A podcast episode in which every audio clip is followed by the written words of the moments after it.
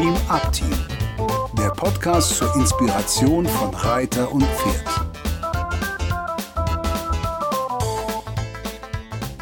Hallo und herzlich willkommen zum heutigen Dream Up Team Podcast.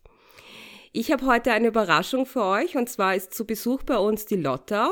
Sie ist eine Centered Riding Lehrerin Level 4 und gibt bei uns auf dem Hof ein Update, wo wir gerade sehr, sehr viel Spaß haben. Und ihr Lieben, wir wechseln jetzt gleich mal die Sprache. Wir werden Englisch sprechen. Und wir werden das aber so, Lotta spricht so ein wundervolles Englisch. Ihr werdet das sicher ganz alles verstehen, was sie sagt. Da bin ich mir ganz sicher. Und falls ihr es nicht versteht, könnt ihr mich gerne anrufen oder fragen, dann übersetze ich euch das gerne. Ansonsten nehmen wir das jetzt einfach erstmal auf Englisch auf. Uh, Lotte wird sich gleich selber vorstellen und ich freue mich total, dass wir diesen Podcast mit ihr machen können. So, very, very welcome, Lotta. Thank we you so are, much, Susan. We are so happy to have you here. Well, my name, as Susan said, and lovely to talk to you all. Uh, my name is Lotta Månsson Söderström, coming from Stockholm, Sweden, and being a centered riding instructor, such as Susanna said. Susanna and I have had the luck to work together for many, many years. Susanna is also a centered riding colleague of mine. And I am here for the first time on this farm and giving four days of update. Uh, and that is part of the program of centered riding. When you are an instructor, you if you would like to continue to be an active, you are going to, or you are asked to update uh, every second year. And so we try to meet even more frequent, Susan and I, because we enjoy working together.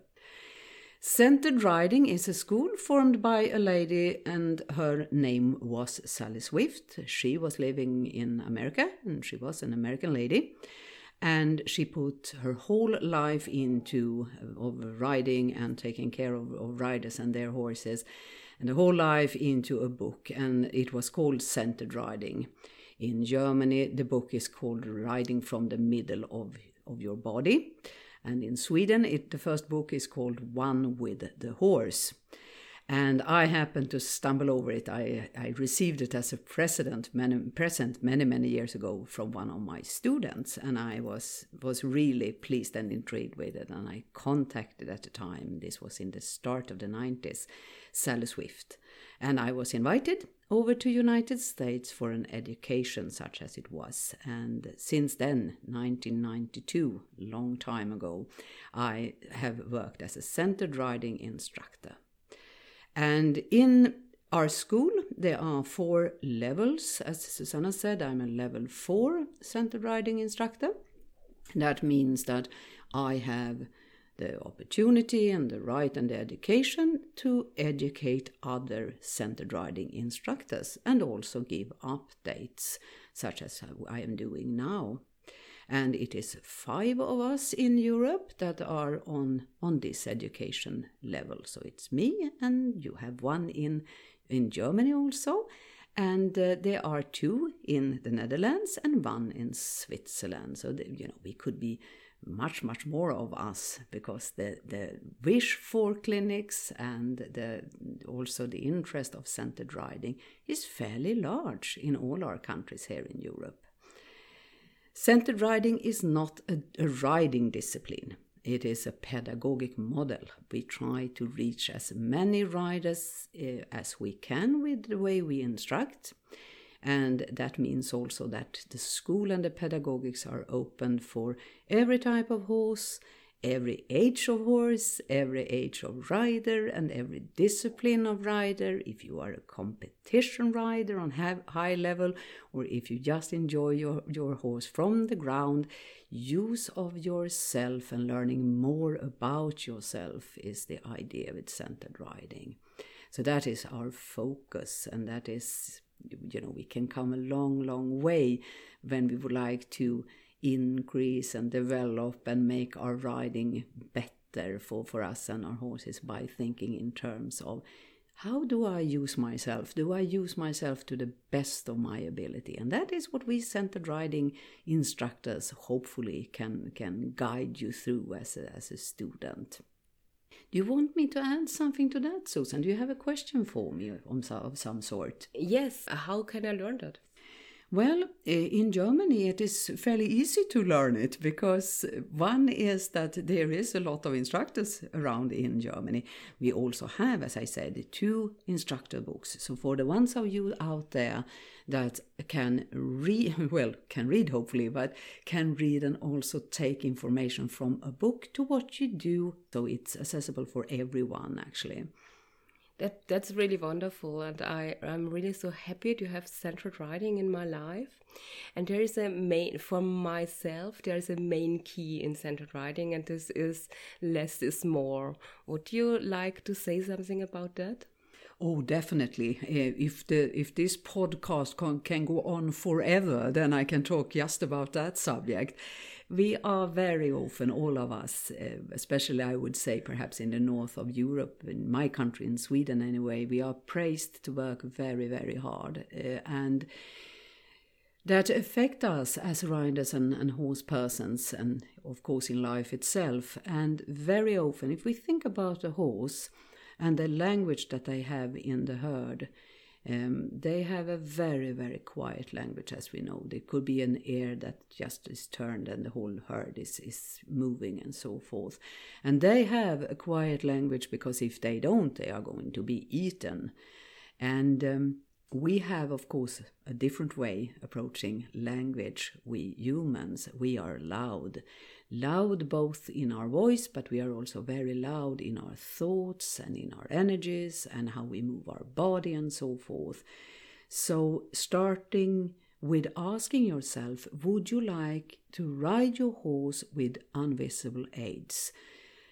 Very often, or almost every one of us is saying, Yes, I would just, you know, look as I am sitting there on my horse, dancing together with it without arms and moves, you know, doing any fishy movements. And then we try to do that by moving a lot. And it's not that we hate the horse or that we are bad or and so forth. It is because we would like to be supportive and clear, and we would like to work hard. In centered riding, as the Susanne said, we try to think in, in a bit of a different angle on it. We start from inside with what we call a clear intent. What would I like to, to do, what would I like to see, what's my idea. We wait a brief second to have that idea formed through our brain and into our system, and perhaps also have the patience with one second to wait for the horse to respond to that.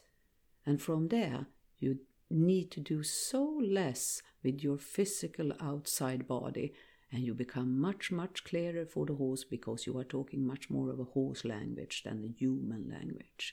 Could that be a good answer? That's wonderful. Well, thank you. I, um, for myself, as I started with centered riding, the first center, like everyone around me, because I was in the this Tellington world, was doing centered riding, and I didn't know about it. So I booked a lesson, and I haven't seen the book and I didn't know anything about it and I had this lesson and after that this lesson I was thinking of okay I didn't understand what is this about? And uh, I think this can be uh, like maybe uh, could you say a few things? What could I someone expect uh, to start with centered riding Oh, definitely. Uh, and I can absolutely understand that that could be an experience for the first centered riding lesson.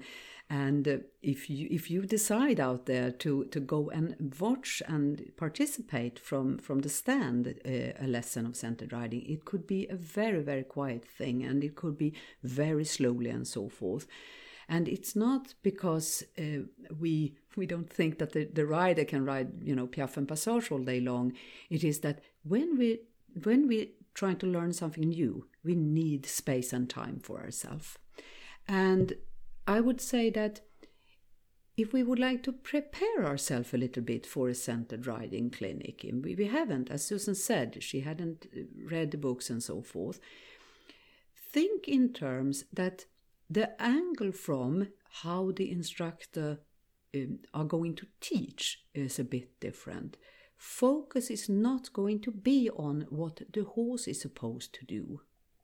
It's going to be focus on the rider and the instrument that the rider perhaps need to use or are benefit to use to be able to do the exercise or the gait that you would like the horse to perform together with you. So the perspective is a bit different. Prepare yourself a little bit for that, and I think you will be absolutely fine. This is so true. I um, could. Uh, I experienced experienced this for myself. And the wonderful thing is about that once I get organized in my body, the horses will perform in a way I never thought I would be able to ride a horse.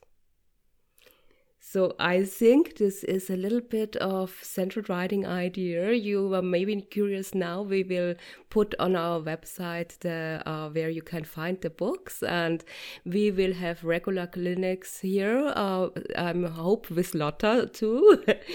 and thank you for listening. Und äh, ich hoffe, ihr hat's gefallen. Schreibt uns auf unser Gästebuch äh, eure Einträge. Denkt dran, dass ihr uns auch per E-Mail erreichen könnt. Vielen Dank fürs Zuhören und bis nächstes Mal. Tschüss. Tschüss.